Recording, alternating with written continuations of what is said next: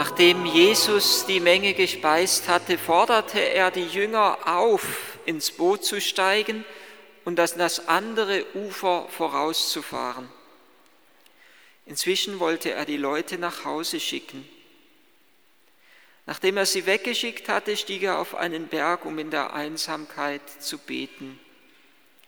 Spät am Abend war er immer noch allein auf dem Berg. Das Boot aber war schon viele Stadien vom Land entfernt und wurde von den Wellen hin und her geworfen, denn sie hatten Gegenwind. In der vierten Nachtwache kam Jesus zu ihnen. Er ging auf dem See. Als ihn die Jünger über den See kommen sahen, erschraken sie, und weil sie meinten, es sei ein Gespenst, und sie schrien vor Angst. Doch Jesus begann mit ihnen zu reden und sagte, habt Vertrauen, ich bin es, fürchtet euch nicht. Darauf erwiderte ihm Petrus, Herr, wenn du es bist, so befiehl, dass ich auf dem Wasser zu dir komme. Jesus sagte, komm. Da stieg Petrus aus dem Boot und ging über das Wasser auf Jesus zu. Als er aber sah, wie heftig der Wind war, bekam er Angst und begann unterzugehen. Er schrie, Herr, rette mich. Jesus streckte sofort die Hand aus, ergriff ihn und sagte zu ihm, du Kleingläubiger, warum hast du gezweifelt? Und als sie ins Boot gestiegen waren, legte sich der Wind. Die Jünger im Boot aber fielen vor Jesus nieder und sagten, wahrhaftig, du bist Gottes Sohn. Da, wo Petrus mehr bei Jesus ist als bei sich selber, da wird er über das Wasser getragen. Da, wo Petrus sich bewegen lässt von der Dynamik seines Glaubens, seiner Hoffnung und seiner Liebe, die er zu Jesus hält, hat, da, wo diese Dynamik zu Jesus stärker ist als das, wo er in sich selbst gefangen ist, gefangen bleibt, da, wo er in sich selbst gefangen bleibt, in seiner Selbstbemitleidung und Selbstbetrachtung und Selbstbeschäftigung, da, wo er in sich selbst gefangen ist, da droht er unterzugehen. Da, wo die Dynamik zu Jesus ihn bewegt, da geht er über die Fluten, da geht er durch die Wellen hindurch auf Jesus zu. Es ist ein Bild für die Kirche durch alle Zeiten hindurch. Da, wo sie sich nur noch mit sich selbst beschäftigt, mit ihren eigenen Problemen und ihren eigenen Krisen, die sie hat, da droht sie unterzugehen. Da, wo die Bewegung auf Jesus zugeht, der Blick auf Jesus gerichtet ist, da, wo sie in der Anbetung des Herrn verharrt, da wird sie sicher durch die Fluten der Zeit hindurchkommen. Es ist, als hätte Jesus der Kirche diese Szene ins Stammbuch hineingeschrieben. Wir müssen sie immer wieder anschauen, so wie man ein Erinnerungsalbum anblättert, umblättert, ein Familienalbum durchblättert und sich an das eine oder andere, an die eine andere Begebenheit, an das eine oder andere Ereignis erinnert. So blättert gleichsam die Kirche im Laufe des Kirchenjahres immer wieder das Evangelium um und die einzelnen Bilder erscheinen vor unseren Augen. Nicht nur die Gleichnisse, sondern auch die Begebenheiten in den Gleichnissen und auch in den Begebenheiten, in den einzelnen Begegnungen Jesu mit seinen Jüngern, soll die Kirche sich erinnern an das, was einst geschehen ist, um aus diesem einstigen Kraft für das Jetzige zu schöpfen um Kraft zu schöpfen, um Trost und Hoffnung zu schöpfen, um dieses Bewusstsein zu gewinnen, Jesus, wenn ich zu dir schreie, dann wird, wenn ich zu ihm schreie, dann wird er seine Hand ausgreifen und mich nicht untergehen lassen. Es ist wie ein Erinnerungsalbum, das Evangelium und die einzelnen Szenen daraus wie einzelne Momentaufnahmen oder wie ein Kurzfilm, den ich immer wieder anschaue, gerade heute, jetzt dieses Evangelium, wie ein Kurzfilm, der sich vor meinen Augen abspielt und durch den hindurch ich in diese Beziehung, in diese Dynamik des Petrus zu Jesus hin hineingenommen werden soll. Und Petrus ist ja nicht nur der Kleingläubige, wie Jesus ihn am Ende fast ein wenig tadelnd zu ihm sagt, sondern er ist ja auch der Mutige, der, der aus dem Boot ausgestiegen ist, der, der mitten in den Sturm hineingegangen ist. Er ist nicht einfach der Ängstliche, der ständig auf die Selbstbewahrung bedacht ist, sondern der sich von Jesus rufen und locken lässt. Und wenn wir diese Szene sehen, dann sollen wir hineingenommen werden, zum einen eben in diese Bewegung, in diese Dynamik, aber zum anderen auch in den Heilsdialog, der sich hier abspielt. Die Jünger schreien, die Kirche bleibt durch alle Zeiten hindurch eine schreiende, eine zum Herrn schreiende Kirche. In den Fürbitten soll es zum Ausdruck kommen. Da schreit die Kirche zu ihrem Herrn und Gott dass er sich ihr zuwendet, dass er ihr seine Hand auf sie legt, dass er seine Hand ausstreckt und sie rettet und sie emporzieht. Jesus ist der einzige Retter, keiner sonst.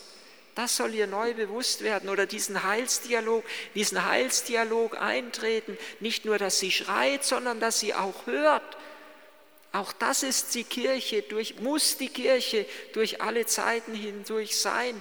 Nicht nur eine schreiende, sondern auch eine hörende Kirche.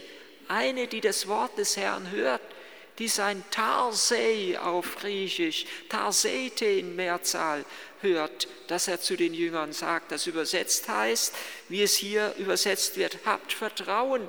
An den anderen Stellen wird der Heiligen Schrift wird dieses Wort übersetzt mit habt Mut oder habt keine Angst. All das ruft der Herr unablässig seiner Kirche zu, dass sie sich heraustraut aus dem Boot, dass sie keine Angst hat, durch die Wellen zu gehen. Habt Mut, habt Vertrauen, habt keine Angst, ruft er. Und er ruft seinen Lockruf, der große Lockruf zu Petrus, komm. Und Petrus antwortet, indem er aus dem Boot aussteigt und auf Jesus zugeht. Und das, wo Jesus Petrus führt, das ist ja nicht nur eine Strecke von A nach B, vom Boot zu Jesus, dass er diese zwei oder fünf oder wie viel Meter es auch immer waren, zurückgelegt hat, sondern es ist ja einen inneren Weg, den er zurücklegt, vom Kleinglauben hinein in die Anbetung Gottes. Und Anbetung Gottes heißt letztendlich immer grenzenloses Vertrauen. Hingabe an Gott, Vertrauen, dass er alles in der Hand hat, dass er alles in die Hand nimmt und dass sich deshalb nichts zu fürchten braucht. Jesus führt die Jünger einen Weg in dieser Nacht, ähnlich wie er sie geführt hat beim, beim, nach der Nacht des vergeblichen, auf, auf der, auf der, nach der Nacht eines vergeblichen Fischens, als er Petrus berufen hat und Petrus am Ende sich vor Jesus niederfällt und er in Jesus den Herrn und Gott erkennt. So führt er die Jünger durch den Sturm hindurch in die Anbetung und in die Erkenntnis Gottes. Sie erkennen auf einmal wahrhaftig, du bist Gottes Sohn. Das ist nicht nur ein Mensch, sondern das ist Gott, der hier gegenwärtig ist. Das, was hier geschieht, ist eine Offenbarung Gottes. Epiphanie, das heißt Aufleuchten von Gottes Herrlichkeit mitten in dieser Welt und Zeit. So ähnlich, so ähnlich wie es letzten Sonntag ein Epiphanie geschehen war, ein Aufleuchten von Gottes Herrlichkeit, als die Jünger den Herrn in der verklärten Gestalt gesehen haben. So sehen sie nun ihn über das Wasser gehen. Jesus zeigt hier, lässt schon etwas aufleuchten von seiner Auferstehungsleiblichkeit. Der Auferstehungsleib, der nicht mehr dem Gesetz der Schwerkraft unterliegt, der nicht mehr zur Erde fällt, der nicht mehr versinkt, sondern darüber hinweggeht. Und in diese Auferstehungsherrlichkeit lockt Jesus Petrus hinein, wenn er zu ihm sagt, komm. Es ist nicht nur eine Mutprobe für Jesus, sondern eine Einladung, in das göttliche Leben einzutreten. Und es ist nicht nur ein Zauberkunststück, nicht nur, wie es Klaus Berger gesagt hat, eine Zirkusnummer, die Jesus hier vor den Augen der Jünger aufführt, sondern es ist Erweis seiner göttlichen Macht und Herrlichkeit. Er ruft Petrus hinein in seine Auferstehungsleiblichkeit. Petrus beginnt über das Wasser hinwegzugehen. Er ist nicht mehr den Gesetzen der Schwerkraft unterlegen.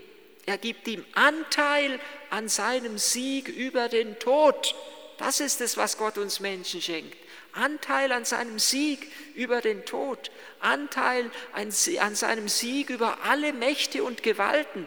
Dass Petrus über den See geht, über den stürmischen See, das ist Ausdruck, dass der Glaubende in der Kraft Gottes durch die Stürme dieser Zeit drüber hinweggeht, dass er nicht untergeht. Die Mächte der Unterwelt, hat, sagt ja Jesus dann zu Petrus, die Mächte der Unterwelt werden sie nicht überwältigen.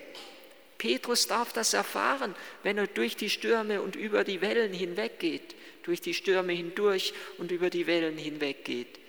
Er gibt ihm Anteil an seinem Sieg über die Mächte und Gewalten. Du wirst nicht untergehen, sagt Jesus Petrus und sagt er seiner Kirche mit diesem Bild, mit dieser Szene, die sich vor unseren Augen abspielt. Und er lockt Petrus hinein, komm, komm, hab keine Angst, hab Vertrauen, komm, komm mir entgegen.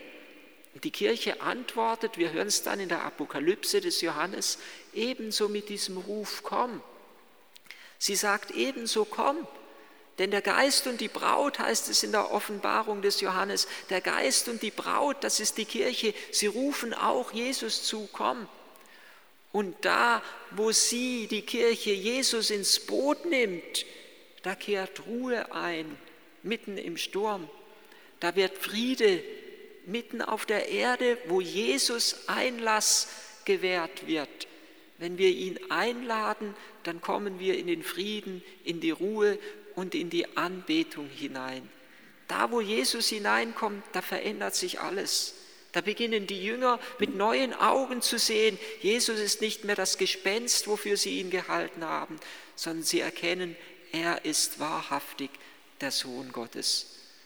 Und allein dieser Blick ist es, der uns Mut und der uns Kraft gibt, standzuhalten, mitten in den Stürmen dieser Zeit.